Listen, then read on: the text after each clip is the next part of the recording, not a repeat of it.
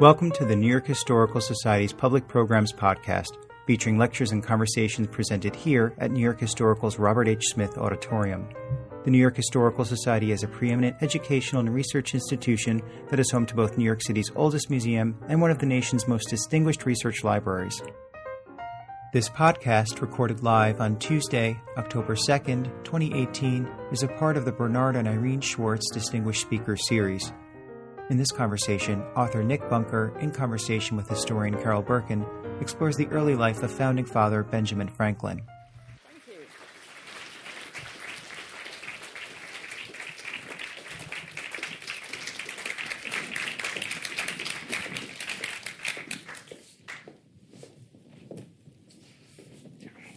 Hello and welcome. You're going to enjoy this book and you're going to enjoy hearing Nick talk about it. Uh, I want to get right into it because I have a lot of questions and I'm afraid I might not get to all of them.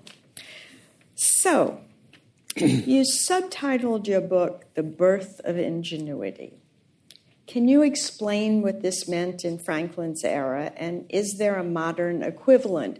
I thought maybe entrepreneurship, but that didn't seem to exactly fit. So I'm, I'm hoping you'll tell me.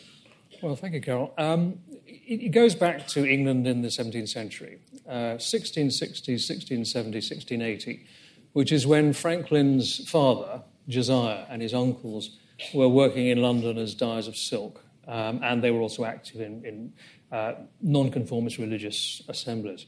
Now, at that particular point, the word ingenuity had come seriously into fashion in England. Now, ingenuity, coming from the Latin, obviously, is a word that had been around for, for centuries.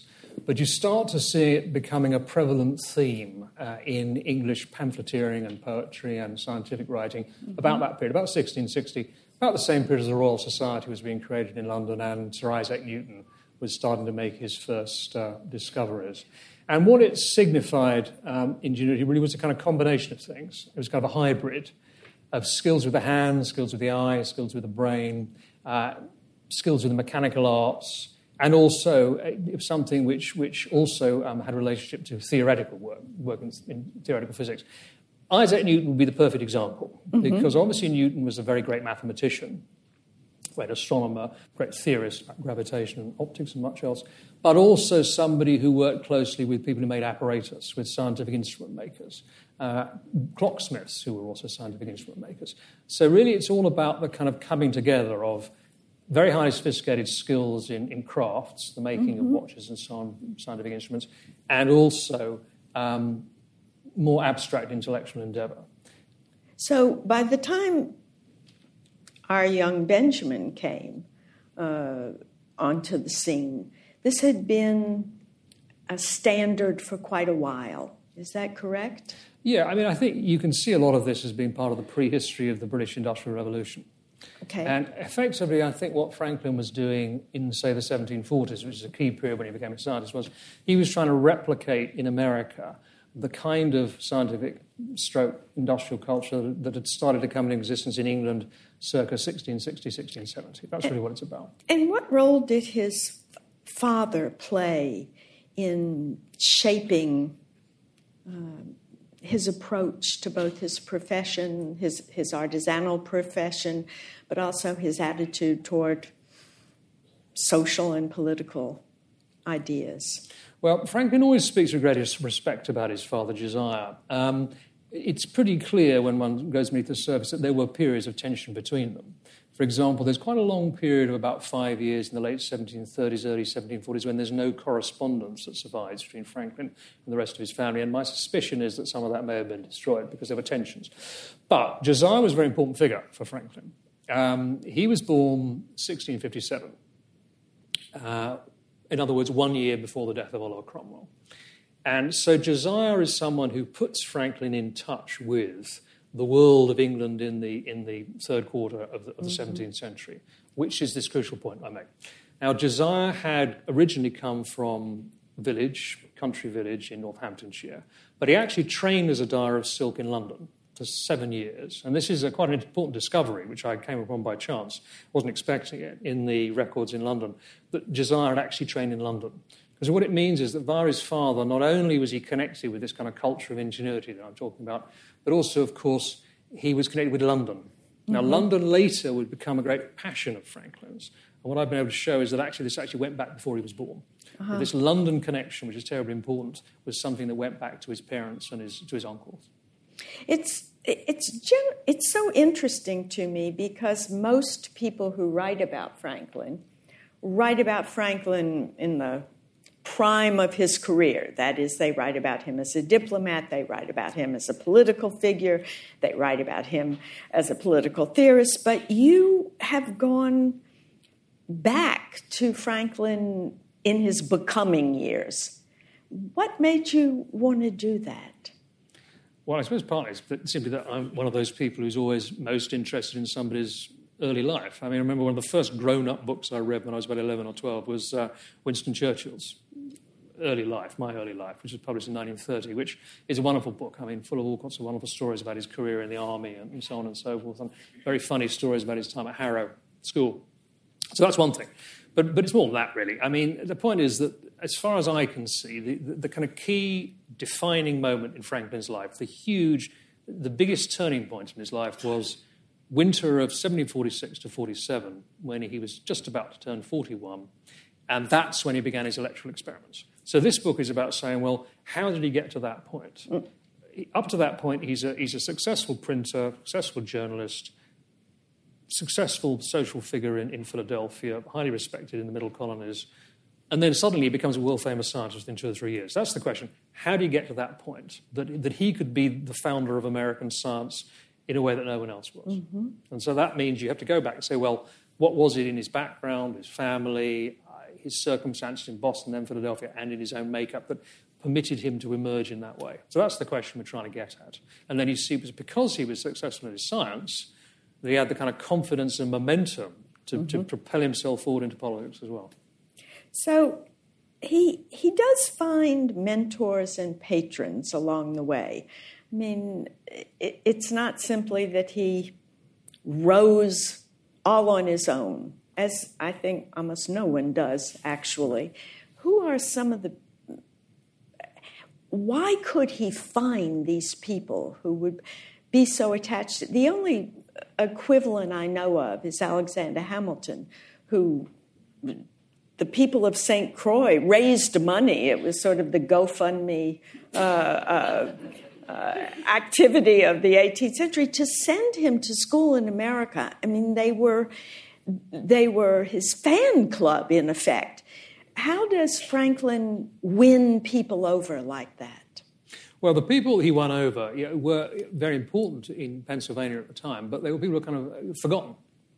Not least because he didn't actually say very much about them in his autobiography. And there were political reasons for that, because by that stage he'd become sort of estranged from those particular. Yes, I, I don't mean to interrupt you, but the thing I loved about your book is you make the point some of us, when we try to teach the autobiography, point out that it's not the God's truth throughout. But you're wonderful, I think, in the book at, at saying, mm, there's a gap here, or mm, I wonder why he didn't talk about this, and then, and then giving an analysis that, that tells us why Franklin chooses to create his life in that autobiography the way he does. And I think that's a tremendous strength uh, of the book. Mm. Well, with regard to the patrons, the thing is this uh, there were two people in Pennsylvania to whom he was especially close uh, James Logan and Andrew Hamilton. Andrew Hamilton, I'm afraid to say, is no relation whatever to Alexander Hamilton. I, I wish he was. I wish he was. Um, now, Logan is scarcely mentioned at all in the autobiography. Now, Logan was an exceptionally interesting character, and he's actually having a bit of a, a re- renaissance at the moment.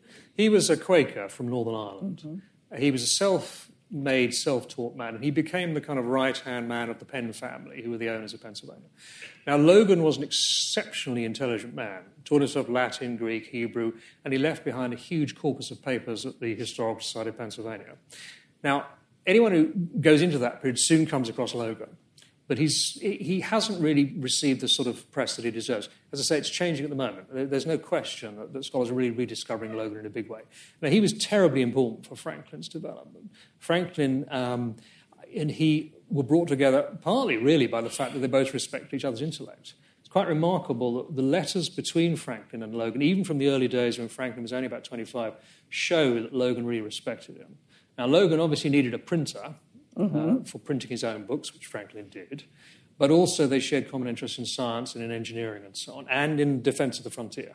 And that's a really important point. Logan, as I say, was de- kind of deleted from the autobiography. But there were good reasons for that. It was because by that time, the Logan family, not Logan himself, he was dead, long since dead, were on the other side of Franklin in Pennsylvania politics. The other man is Andrew Hamilton, who was a wonderful character, actually. I mean, he is he's mentioned a little bit more, but he was this kind of foul mouthed, heavy drinking, uh, very aggressive trial lawyer. He was probably the finest lawyer in the colonies in the 1730s and 40s uh, died in 1741. Very famous for the, the Zenger case. This was a very important case that ah, established yes. freedom, of, freedom of the press, uh, mm-hmm. you know, a landmark case that's still referred to you know, in, in, in media law in America. And he was the attorney in that case who won the battle. And he was also Speaker of the House of Representatives in Pennsylvania. And he and Franklin came very close indeed. Um, he wasn't really a man of the people. He was a real estate speculator. He was a successful machine politician. But he and Franklin became very close. And when, in fact, when Hamilton died in the early 1740s, Franklin then had a problem. He had to find other patrons. Uh, and that, because it was essentially, you couldn't survive in the 18th century without patrons and friends. It was simply that kind of a world. Mm-hmm. Now, Franklin comes across as often pretty naive, which is forgiven in a young man. But can you cite a few examples of his naivete? Because we I always have a mental picture of Santa Claus and Franklin, you know, going like this, both of them wise and clever. And, and here we have this young man who really makes some terrible mistakes in judgment and in. Uh, can you share just a couple of those instances? Well, I, he had some very interesting friends. I mean, Frank had a lot of very close friends. And he was attracted, I think, by people who were a bit quirky a bit eccentric, a bit unusual. Mm-hmm. One of his best friends was a man who I think is a fascinating character uh, called James Ralph. And Ralph was probably English, but ended up in Philadelphia. He was a little bit older than, than Franklin. And Ralph um, was an amateur poet. Not just an amateur poet, actually, he was quite an accomplished poet. And Ralph was determined to make a career of himself for himself in London.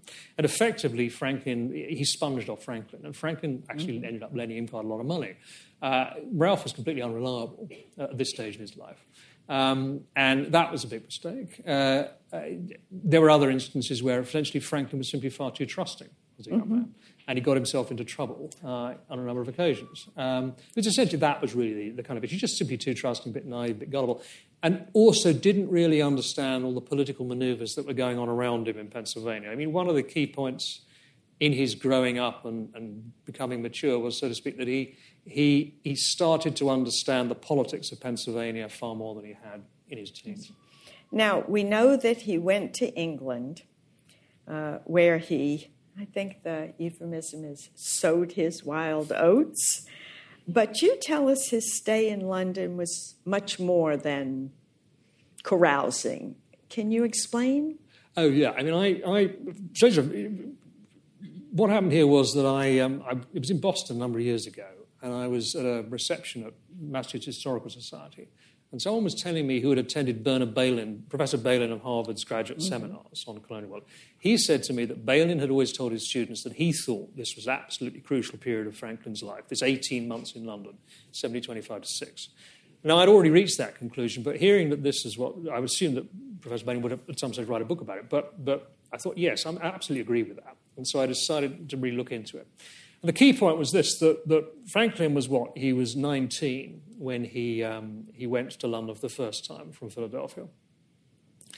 And there were several things he got from being in London. First of all, it was a kind of graduate school of the printing trade. Mm-hmm. Now, Franklin had been educated and trained as a printer in, in Boston, but there were not, with nothing like the kind of input of skill and, and expertise that you would have in London. Things like engraving, for example. Now, engraving hugely important in the 18th century if you wanted to make maps, if you wanted to illustrate books. There were really no competent engravers in the colonies. In London, Franklin could meet very high caliber engravers, and he actually learned some engraving himself. He also could meet scientists, and he did. I mean, he famously met Sir Hans Sloane, who was the founder of the British Museum. Uh, Franklin just wrote a letter to him offering him a chunk of asbestos. Franklin had brought this chunk of asbestos over from America. Thinking, well, you know, it's, just a little asbestos purse, and, and he brought this over thinking he might be able to offer it to somebody in London, a colonial curiosity. And he wrote to Sir Hans Sloane saying, Would you like this asbestos purse? And Franklin was intending to sell it to him, which he did. And that asbestos purse is still in the Natural History Museum in London. Oh. I don't think it's actually on display, but it's still there because that was the collection of Sir Hans Sloane, the, the founder, as I say, of the, yeah. of the museum. Um, that's very important as well because Sloane really was, I mean, after Newton, uh, Sloane was like number two scientist in Great Britain. Uh, great botanist, of course. Uh, that's what he's famous for. And also the author of a superb journal of his journeys to the West Indies, which Franklin kind of was influenced by. And Franklin wrote his own journal of his voyage back to America, okay. which is heavily influenced by Sloane. These are extraordinary connections for a young man of that age to make. And so he really took to London at a time that was also very interesting. I mean, it's basically the period of the Beggar's Opera. Mm-hmm. And if you think about the Beggar's Opera, these great masterpieces of, of English literature that were appearing at the time, Pope, Swift, John Gay, Franklin plunged into that world. And he actually knew people who knew those, those particular um, artists. Wow. Now, on page 186, you tell us that Franklin was acutely, I, I wrote the page down because it really struck me, acutely aware of his sins. And I thought, so what were his sins, well, and what does his consciousness error, them? It was errors actually on sins, but but yeah, he, he, he gives a list. I mean, he lists the various errors that he committed. Um, and um, you know, these errors, I mean, for one thing, for example, he'd made this really silly thing he'd done. He had, he had, he had taken on a commission to collect debts in right. Pennsylvania on behalf of a silversmith from Rhode Island called Mr. Vernon. Uh, he did collect the debt, but unfortunately, Franklin dipped into the money himself. And this was some of the money that he lent to James Ralph and to various other friends. That wasn't a good idea because at the time, you know, I, there, were no, there, was a, there was a shortage of, of, bullion in the colonies. There wasn't very much by way of coinage. So everybody used to deal in IOUs and things. So your word was your bond. You know, right. and if you, if, you, if, you, if you showed that you were untrustworthy, you had a really big problem. Fortunately, Mr. Vernon seems to have been a very forgiving sort of soul, and he allowed Franklin to, to repay the debt after many years. He had to pay the interest and so on. Other things he did was he did attempt to seduce James Ralph's um, mistress in, in London in 1725. That wasn't very clever.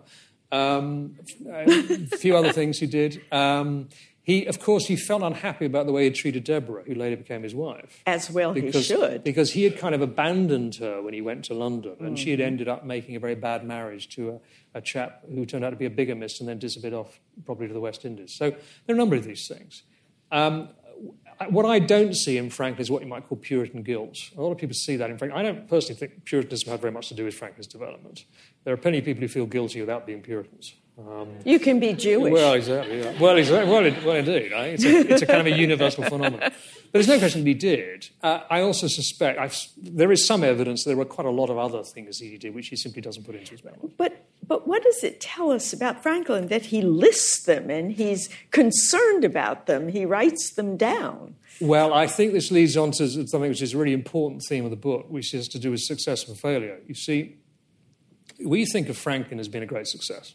You know, he was a man who made an enormous success of his life as scientist, world famous writer and politician, all the rest of it. Um, and he was a survivor. I mean, he, you know, he's born 1706, he dies 1790, so he's 84, 30 years older than the average life expectancy at the time. So he's a big success. But one of the things I, I point out, he also writes a lot about failure. And I think Franklin was actually very frightened of failure. I think he, he went around with a kind of almost phobic fear of failure and destitution.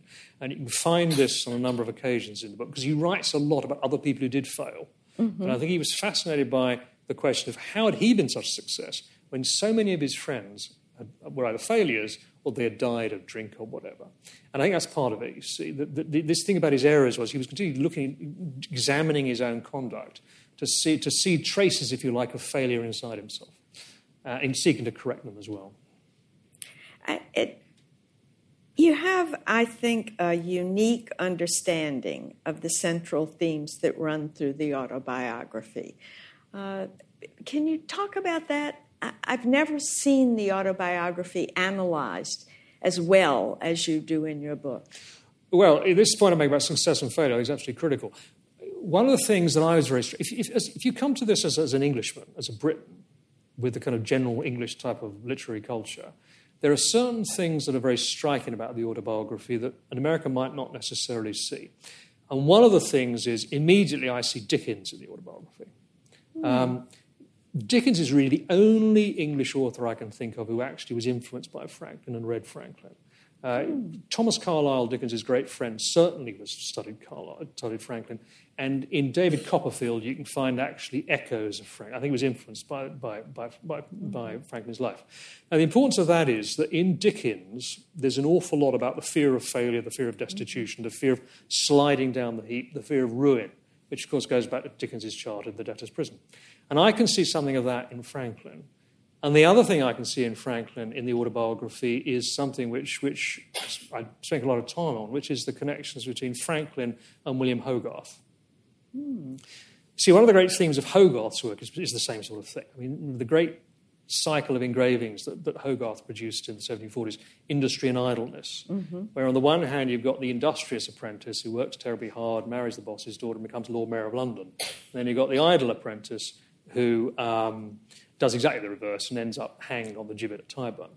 Now, I see Franklin's autobiography as very much that kind of book. Uh, it's a so book it's of the either kind. or. Yes, There's exactly. No He's very worried ground. about the fact that he might have slid down the scale. Uh, by the time he gets to write the autobiography in 1771, he's sort of secure. Mm-hmm. But there had been long periods when he hadn't been secure. And he had seen his friends fail. Uh, that's, and he gives a whole series of, there are a series of examples in his book of people who had failed. Mm-hmm. And he's very curious as to why they've failed and I've succeeded. But always the back of all this is the fear of, of sliding down into the kind of, into the, into the sort of, uh, in, into the, the world of the poor. Now, I know that you had a connection to the Freudian Institute. I went for two years here in New York to the Freudian Institute. Uh, uh, and realized that I could not possibly be a therapist because I would never shut up long enough for the patient to tell me anything. But how has that, it, that certainly has influenced the biographies that I've written and, and the kinds of things that I am attuned to that I think sometimes colleagues are not. How has it influenced you? Would you say that you would not have understood Franklin's character as well or his motivations if you hadn't studied? Well, I was, I was, I was on the board of the Freud Museum in London, which is the museum where, where, the house where Freud died in 1939. I was on the board. I ended up as chairman of the board, but for a few years. But the thing was, uh, through that experience, I'm aware. Of, I, I tend to not to push psychoanalysis too far in, mm-hmm. in, in, the book or sort of talk mm-hmm. about very much because I'm aware of just how divisive a subject is mm-hmm. and how many, how many qualms and doubts so many people have about it. Um, and also how sort of it can become a kind of um, interminable. Um, as I was just saying, when I was on the board, I used to say uh, there are 435 psychoanalysts in, the, in Great Britain, and if you laid them all end to end, they still wouldn't reach uh, a conclusion. Um, and, you know, if, you, if you try being chairman of a board where 30% of the members are practicing psychoanalysts, you know, you, you know what sort of purgatory is. Um, right. um, but the point is, there is only really one place in the book where um, this appears, and that is to do with Franklin's reading as, as a teenager. Now, he was astonishingly precocious in the amount of the breadth and the depth of his reading mm-hmm. of, of all kinds of subjects, but especially what you might call technical philosophy. I mean, really, you know, heavy duty technical philosophy of the kind that one would study today at Harvard or Cambridge or wherever.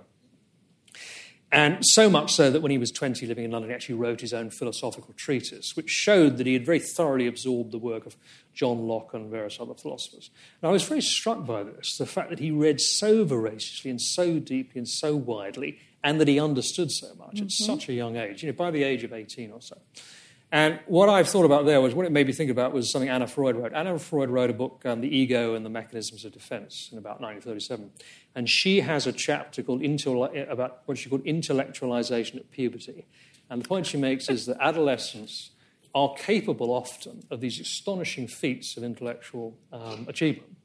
You know, we can all remember that when we were at school, we could do kind of equations and things that we couldn't have a chance of doing now, uh, that sort of stuff. Um, I can't, and, couldn't. Well, well, there we are. Well, someone could. But, but anyway, so she wrote this chapter, and the point he makes is that, that, that, this kind of intellectualization, this kind of really intense um, uh, focus on really abstract intellectual subjects of the kind that Franklin had, does, is, is a visible phenomenon. And she attributes it to a kind of a defense mechanism. It's an attempt to sort of to defend oneself against the feeling of being at the prey of all kinds of powerful mm-hmm. instincts in adolescence. And I thought it was very interesting. That's the only time in the book where uh, I use the. Uh, the other thing, of course, psychology does do is it just, just genuinely um, gives you a sense that there's more going on inside people than meets the eye, which is essentially true of the autobiography. Right, right. So let's get to the crucial question here. Would you characterize Franklin as destined to be a revolutionary? Was he by nature a radical, or do you think he was in many ways a conservative? Well, there was really no reason for him to be a radical, really, until until the 1760s mm-hmm. or 1770s. Um, during the earlier period, in the 1720s and 30s, there was no reason for him to be a radical or revolutionary because the most powerful people in, in Pennsylvania, the ones I mentioned earlier, shared his, his views and beliefs. I mean, they were all committed to religious freedom, at least for Protestants anyway, not Catholics. Um, they were committed to low taxation. The, the, taxes were very low in Pennsylvania because there was no militia, because they were Quakers. Uh, they were committed to frontier expansion. They were committed to allowing immigration because they wanted to fill up the, mm-hmm. the, the, mm-hmm. territory, not least so they could take higher rents from the properties they own. All this sort of thing. Uh, so there was no reason for him to, to disagree with any of this. I think what happened later on was that essentially, as the 1740s and 50s went by, Franklin became more and more committed to his goal of seeing um, an ingenious America. Mm-hmm. Yeah, an America with an infrastructure of, of scientific and other institutions of learning and so forth, and a prosperous America, and also America that was expanding westwards into the Ohio mm-hmm. Valley, especially. Now, that only really became an issue with the British if he came to believe that couldn't be done within the British Empire. Well, the proclamation the line of 1763 yeah, exactly. must have exactly. really the, gotten the, his attention. The issue of the frontier. I mean, even if there had been no Boston Tea Party, eventually there would have been a confrontation about Western expansion. Mm-hmm when he was living in London in the 70s, you, you, can actually, when you chart his correspondence, you can see that over as each letter goes by, he gets more and more exasperated with the British, and he more and more convinces himself that America can't fulfill those aspirations within the British Empire. I think there was one interesting moment when he went to Ireland. Uh, Franklin went to Ireland on holiday, summer holiday. I think it was 71 or 72. And of course, the Irish looked upon themselves as being in a sort of similar situation to America mm-hmm. in relation to mm-hmm. the British Empire. And indeed, legally, they were. There were close similarities between the situation legally. And Franklin went to Ireland, and he was horrified by what he saw. He was horrified by the, um, the, uh, the poverty he saw in Ireland, the backwardness of Ireland. And he was also horrified by, of course, realizing the extent to which Ireland was kind of a, a subject nation. And I think that visit to Ireland was also important because he began to realize that actually you couldn't really expect America to develop while it was inside the sort of empire that kept Ireland in such a subject state. I think that was the kind of thing. And by the time after the Boston Tea Party, of course, position, his position became impossible in London because he was treated appallingly badly by the British government. Uh, and gradually he could see there really was no prospect of, of healing the breach. And finally, of course, he, uh, he disappeared off back to America in the early part of 1775, just as the war was about to break out. Mm-hmm. You write that Franklin at last found his calling or his vocation in science. How, how, and why did this happen? I mean, he was a printer, and I appreciate that there was a connection between science and, and craft like this, but how does he become the scientific genius of America? And would you argue that this is how we should best remember him? That is, as a scientist rather than as a diplomat or a political leader. Is this really what makes him uh, important through the ages?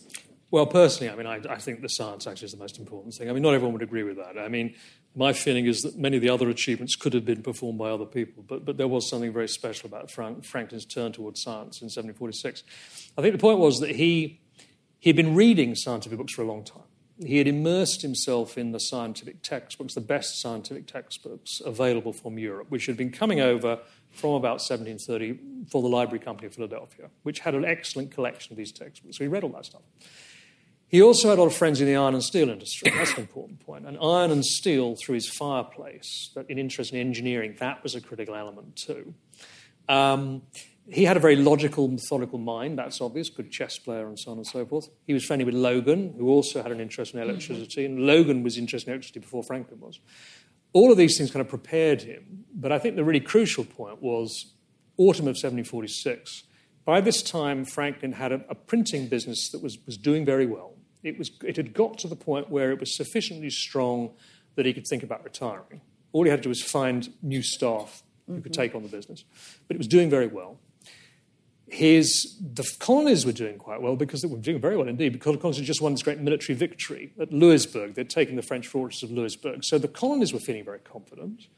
Uh, he was feeling very confident. His wife was pregnant, which he was delighted about. He was feeling, that was all great. And then in the autumn of 1746, he went back to Boston to, for a business trip. And as I show in, in the book, he, he, he discovered um, or he read a scientific paper uh, translated from French into English, which had appeared in the magazines in London and now it was available in colonies. And this was a superb scientific paper describing the very latest electrical experiments being done mm. in Paris. I mean, that's the crucial moment. He had some apparatus which, which had been acquired from London for the Library Company of Philadelphia. So when he got back to, to Philadelphia, he, all these things came together. He, he had his theoretical grounding from his textbooks. He was very good with gadgets and apparatus. Uh, he had seen this account of the, of the electrical experiments. His friend Logan was also aware of how important electricity was as this great unanswered question. And finally, another important point was he had a lot of friends in Philadelphia who were, could form a team. There was a guy called Philip Syng, for example, who's a silversmith. He could make the apparatus. He actually could make an electric ah. generator. He had a friend called Thomas Hopkinson, who was a lawyer, who was also a very bright, methodical kind of person, and he became another assistant. He had a whole series of them. And they all came together and formed the team, and then they started rapidly making progress. First of all, they replicated the, the, the continental experiments, and then they started going further. Um, at a time when the Europeans had produced a lot of interesting empirical work, but they didn't really have a theory to account for the workings of electricity uh, in the way that Franklin did. So all this sort of came together um, early 1747, and that really is the great moment at which Franklin discovers he knew he was clever. You know, I mean, he'd always known he was clever. Mm-hmm. He'd always known, but he had spent 20 years doing the kind of weekly grind of, of producing newspaper, which is, really is a weekly grind. And suddenly now he's got the freedom and the leisure, he's got the confidence to move forward very rapidly, and he makes very, very rapid progress indeed. And soon Logan, James Logan, his friend Logan, is writing to him saying that you've already surpassed what the Europeans are doing. That's the great moment. And you, in the letters Franklin writes that year, 1747 48, you can feel the sense of confidence and excitement and mm-hmm. enthusiasm as he's discovering this great new calling. And how, in fact, did the Europeans come to know about what Franklin had done, what he had discovered? Well, Franklin had a uh, they had a friend in London called Peter Collinson, who was a Quaker merchant. He was a, a merchant in textiles. He was also a great friend of James Logan. And through Collinson, there had been a, a, channel of communication opened up between Philadelphia and the Royal Society in London, which had been lasting about five or six years. And what was happening was that, that botanists in particular, zoologists and so on in the colonies, were starting to communicate with the Royal Society with a view to trying to get articles into the Royal Society Journal. Mm-hmm. And they weren't very successful at doing that, but nevertheless there was a channel of communication. So as soon as Franklin started to write up his work into papers, they would go over to Collinson, who would start circulating among the members of the Royal Society. Mm-hmm. Once they got to the Royal Society, then they quickly got to Paris because the Comte de Buffon, who was the greatest French scientist of the day, was in close correspondence with the Royal Society. Mm. And so the Comte de Buffon, who was aware of the electric experiments, he and his friends, as soon as they were aware of, for example, Franklin's theory that lightning nodes were identical, they tried it themselves in 1752. And you get this very rapid communication. All the more rapid because the war between France and England ended in 1748. And so there was now completely clear, free and open uh, trade passing back and forth across the Atlantic. It's interesting that you said at the beginning of this statement that there were lots of people who could have done what he did politically and diplomatically, but I think about Franklin's diplomatic career. and then I think about John Adams that that really I'm not sure, and it may be because his reputation preceded him as a man of genius and science, but I I think you sell him a little short in that assumption that anybody. There, were, there were others who could have done it. I mean, I think uh, you know the diplomacy in Paris was you know, but of course it was only possible because the French had such huge ground for him. And a lot of that did come out of the scientific work. I mean, that was how he really made his name in France. Uh, because, you know, France, I mean, people often say that, that the greatest country in the world, the period of greatest power in the world was, was Great Britain and had the biggest army and all the rest. It was not true. The France was still the, the greatest power in Europe. Uh, and Russia actually. And the best food. Yeah, well, exactly. and, and, Russia had the biggest army. So Britain didn't have the largest right. army. Britain was simply, there were certain things about Britain that were special, but by no means was she necessarily the, the greatest emperor in the world, anything like that. But the French had, it was the science that won him the respect. And also the fact, of course, that he was fighting the British, which, of course, the French were happy about too. But, but, but no, I think you're right. I mean, yes, maybe I was a bit strong. I think the diplomacy certainly had to be done. Um, although, again, you should always remember that it was the French Navy that really sort of won the Revolutionary War. I mean, right, of course. But, uh, yeah, yeah. So do you think there's anything left now to do about Franklin? Do you think we now have a sort of uh, uh, complete understanding or a, a, complete enough understanding of him that we can sort of close close the book on him, or is there something more you would think of well, I mean, we're not going to to the book because there's still so much controversy about Franklin. And I mean, there's still so many arguments about, for example, his religious beliefs, um, about exactly what role he played in, in politics, for example. So I don't include close the book. Um, the point about this book is I would only I only wanted to write it because I felt that I could actually seriously add some value. And the period where it was easiest to add the value was the earlier period. Mm-hmm. Once you move beyond 1750 or 1755 or so, the source material about Franklin kind of explodes to the extent that it actually becomes unmanageable. Um, I mean, if you take, for example, the, the, the Yale project for the, for the Frank, editing the Franklin papers, now they began that project in 1952, the first concept. They started the, the, the first work on the first volume seriously in 1954. It wasn't published in 1959. Uh, volume, I think it was 43, came out in 2017, and they're not going to finish to 2024 at least, which means that you know, you've got 70 year project just to put his papers together. That's why I was always happy to work on the Hamilton exactly. Well, it's always easy to be with people. and it's a bit like painting a railroad bridge in the sense by the time they got to the end, they've got to start again at the beginning because right. they, right. they will now have to go back to the beginning. Exactly. Because more material has appeared. Exactly. So uh, there is a sense in which Franklin's kind of inexhaustible, but also a sense in which it's the, the, period that is easiest to work on from my point of view was the earlier one. And uh, tell us a little bit about where you found the sources. Well, some in Britain, some in America. Um, there is a lot of material, there's certainly a lot of material in England about the, the, the, the Franklin family in England uh, before, Franklin's, before Franklin's birth. A lot of material, far more than I expected. Uh, there's also something very important up in, in Worcester, Massachusetts, which is the manuscript um, books of his uncle Benjamin, which are at the American Antiquarian Society. And those are really very important indeed, and they've not been studied as much as they should be. Mm-hmm. They're quite remarkable. Because his uncle was a talented poet a very talented individual. Um, the Historical Society of Pennsylvania is a real treasure trove because they have these wonderful collections of, of letters by merchants, Quaker merchants, mm-hmm. which, which go back far into the 18th century. And what they do is, if, if, you, if you look at those books in parallel, with those letters in parallel with Franklin's autobiography, you can, you can take a scene that Franklin describes and you can work out exactly what else was happening at the same time and on the same day, the weather conditions, all kinds of things. And you can see, sometimes you can find a lot more out about what the characters are that Franklin describes. Mm-hmm. So things can be really put. The Historical side of Pennsylvania really has the most astonishing collections and um, some of the finest I've ever seen. Uh, and people are still working on them. Um, mm-hmm. they, uh, they're, they're, not by any means been fully absorbed. Uh, not to put you on the spot, but what's next? Well, good question, actually. um, I mean, it's always a question of feasibility rather than anything else. And I can always think of often different projects, but it's a question of what's actually feasible within the time available. Um, one possibility is, is to just simply write another book about Franklin, uh, a sequel, which I have been thinking about, except that I don't do want to sort of become committed to writing kind of multi-volume life of Benjamin Franklin, because it, it could well see me, you know, through into my dotage. I have to tell you that after I finished my first book, I had a job interview, and they said, "And Carol, what what do you plan to do next?" To which I replied, "Rest a lot." I did not get that job, so so I have learned Yes, that you have to have somewhere someone is going to hmm. ask you what your next project is going going to be. I I would love to see you carry Franklin further because I think your take on his the why he was such a good diplomat is one that most people don't don't embrace uh, or haven't thought about. So I think you Yeah, the, do. the interesting with that is you're competing with probably the best book ever written, written about Franklin in literary terms, which is Stacy Schiff's book about his period in Paris.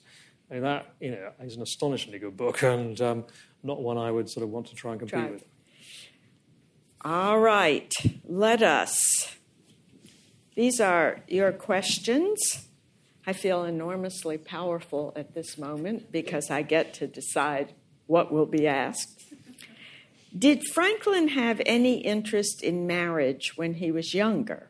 What was his relationship with the women in his life like? Well, marriage, because he never actually legally married uh, Right. Deborah, of course, um, because she was already married to his chap. Details, details. Bigamist who disappeared. Uh, bigamy seems to be quite common, actually. A number of his Yes. friends committed bigamy because, of course, it was easy to get away with in those days. Um, just in marriage, well, um, his account of marriage is not really very romantic. I mean, he wasn't really Right. much of a romantic, frankly. Uh, he certainly doesn't conceal the fact that he had a series of, of escapades of one kind or another before he was married. And of course, produced William Franklin, his son, who was illegitimate and so on. Um, the women in his life. He seems to have got more interested actually as he got older.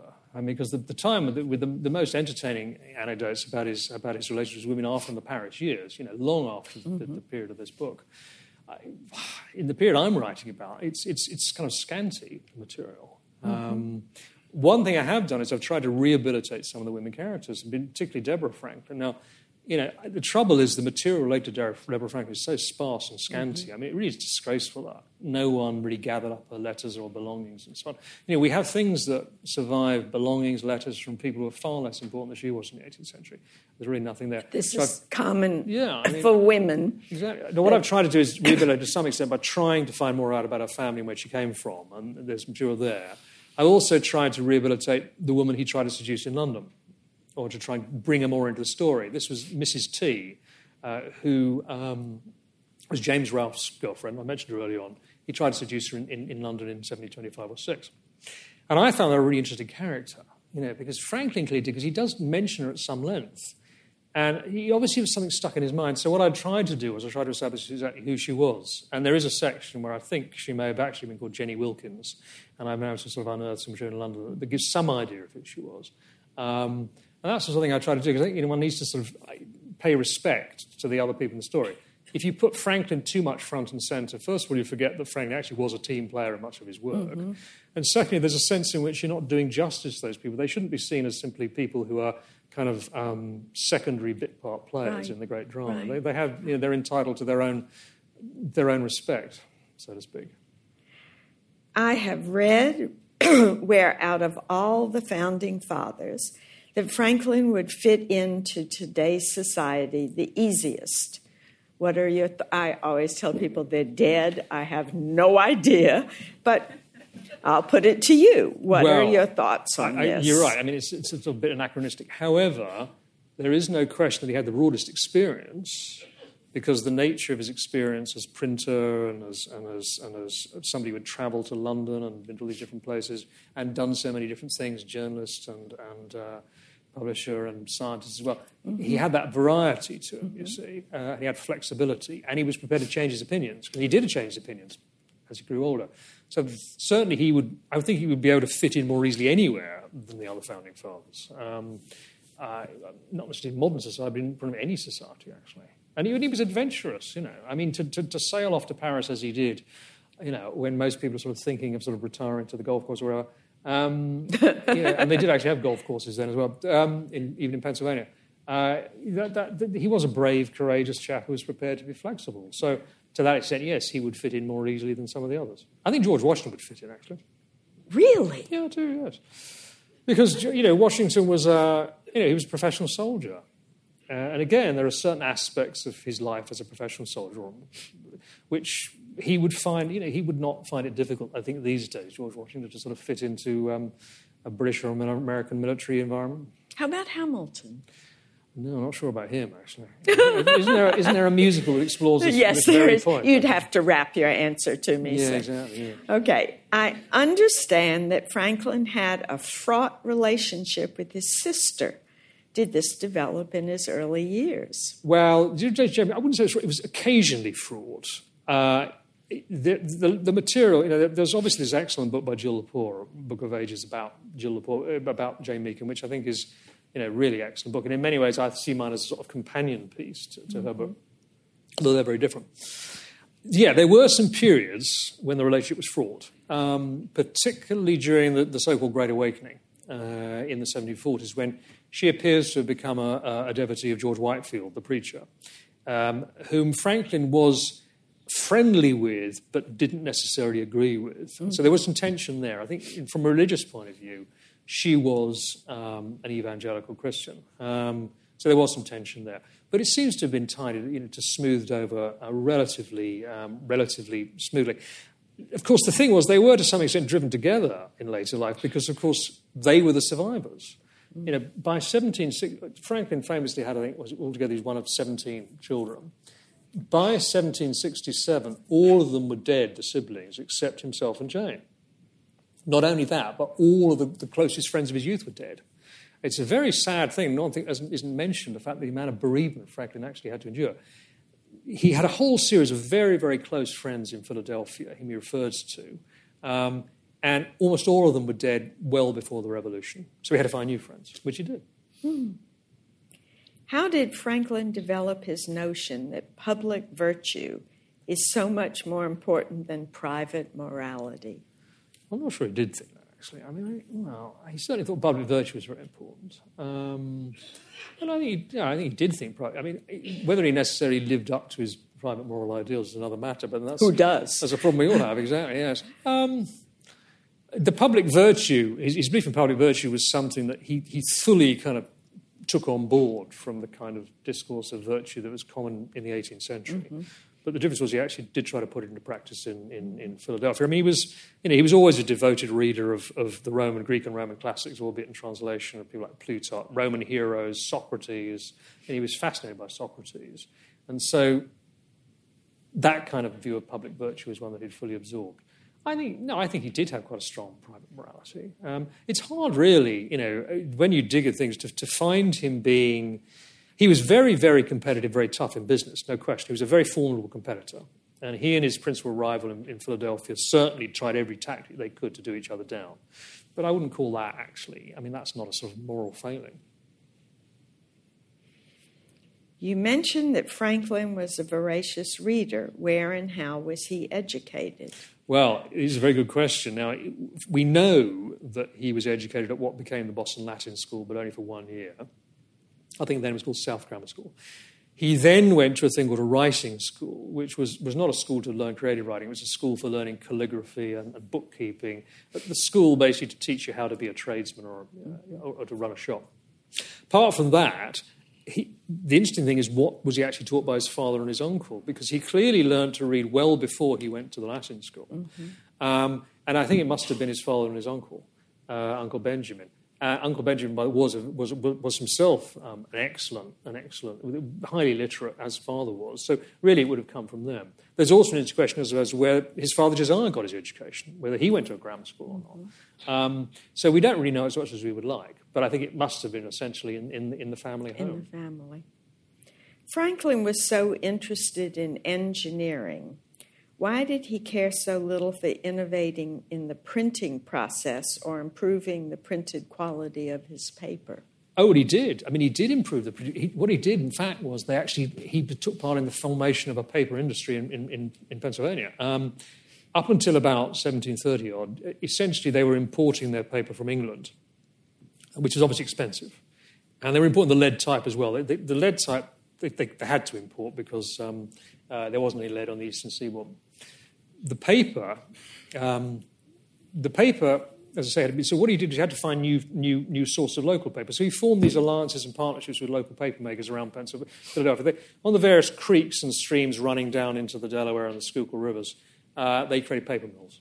And, and, he would collect the rags at his shop in, in Philadelphia, and then they would take it up to the paper mill. So, yes, he did. Uh, he certainly, that's true, he did not innovate in the, in the actual technical process of, of, a printing press. But then not many people did. It was, it was only much later, I think in the 19th century, that, that people started inventing the kind of linotype machines that were then mm-hmm. used for printing newspapers and so on. So mm-hmm. not many people did. This is an interesting question. Were there scientific areas Franklin warned others not to explore? I'm not sure there were, actually. It's a pretty good question. I must, hmm, I must go back to the Yale edition and have another look. Hmm. Walter Isaacson's biography indicates that Franklin changed from a supporter of the king and parliament to being disillusioned and insisting on independence. Is this what you found? Oh, yeah. I mean, that's really a part of my previous book, Empire on the Edge, about the process by which the British came to fight America in the 1770s. But yes, and that's essentially it. I mean, the, it's what I was speaking about earlier. The, he gradually became to see that America was not simply um, uninterested in American aspirations, it might actually be positively hostile to them. And when he came to see that, yeah, and his skepticism about the British Empire deepened, then there really was no alternative. Which accomplishment do you think Franklin was most proud of?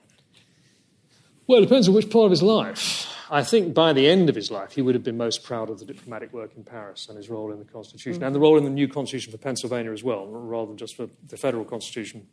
So I think it depends on which, which part of his life. Um, uh, you were talking about not, though, his writing, I don't think. I mean, Franklin was proud of his writing. You know, he was a very competent writer, but I don't think he would have regarded it as something that was, if you like, a kind of fit occupation for a sort of a grown man to do all his life. And yet he supported his friend, who was a poet, for all that time. Yes, but the James, what happened with James Ralph was that James Ralph, the poet, came a, had a cataclysmically disastrous career. uh, what happened was that James Ralph, I mean, it is, I mean, it is really quite entertaining, but also rather sad. Uh, Ralph basically, what happened was in the 1720s, circa 1726, the key poets of the age, the key writers, Alexander Pope, Jonathan Swift, John Gay, were all Tories. James Ralph had this brilliant idea, as he thought, of becoming a Whig poet in support of the government under Sir Robert Walpole. So he, what he did was he published this astonishingly rude satirical poem called Sawney, uh, Sawney being English slang for a Scotsman, uh, attacking Jonathan Swift, John Gay, and Alexander Pope. And, and, there's a section that will deal with this. And the language he used about them really was incredibly rude. Um, the problem was, of course, the Beggar's Opera was by far the most popular thing on the London stage. And Gay, Pope, and, and, Swift were much more popular than Franklin. And so Pope and his colleagues gathered their supporters together and they began a kind of campaign of vilification of James Ralph, in which James Ralph's career basically collapsed. I mean, they went around calling him Jemmy Ninny Hammer and this sort of thing, a self smock faced, self worshipping prig. And this sort of torrent of abuse, which went on through the newspapers in London for months and months and months, completely wrecked James Ralph's career as a poet. He then became a friend of Henry Fielding, the, the novelist, mm-hmm. the author of Tom Jones. And Ralph rehabilitated himself by becoming Henry Fielding's assistant as an actor manager in the theatre in Haymarket. Uh, but even so, it had a very difficult period. And I, I did talk about this in, in, at the beginning of one of the chapters because I think it's interesting that, that, Franklin's friend James Ralph got so close to some of these really fascinating and important central figures in English literature. And the way I look at it is that Franklin saw Ralph as a kind of cautionary tale the fate that befell Ralph in London is what might have befallen Franklin if he had stayed in London and if he had also tried to become a man of letters. Mm-hmm. Mm-hmm. And last question Where did Franklin learn diplomacy? Well, that, that's a very good question, actually, because his, his talent for it did develop. I think one source for it would have been, of course, the fact that he was involved in di- diplomacy with with the Native Americans uh, in the 1750s, of course, because the relation with the Native Americans was becoming more and more difficult and fraught in, in, in Pennsylvania. So that was one possibility. Um, he also read a great deal about, of history and so on, so he would have learned something there. Um, his involvement in Pennsylvania politics, I don't think would have really taught him very much of the kind of skills he needed. He would have observed things, of course, in London, because during his period in London, he would have met, and we know he did meet, the, the various diplomats in London between 1757 when he went there and, and 1775 when he came home. But it is a very good question. I think to some extent it was learned on the job. Uh, and he just had a, because he had a kind of a native, by the time I often remember he, he, was, he became an active diplomat, he had had the great experience also of having been a newspaper editor and journalist. Mm-hmm. And of course, if you're a newspaper editor and journalist, you do have the, the scope to acquire an enormous knowledge of human nature because you meet so many different kinds of people. And you also have to be, have a thick skin, you have to be resilient, you have to be fast on your feet. So some of those skills he would have transferred over from journalism. Mm-hmm. Thank you so much. I urge you to read this book. Thank you for listening. To learn more about current exhibitions and live programming, follow the New York Historical Society on Facebook, Instagram, and Twitter at NY History, or visit us at nyhistory.org.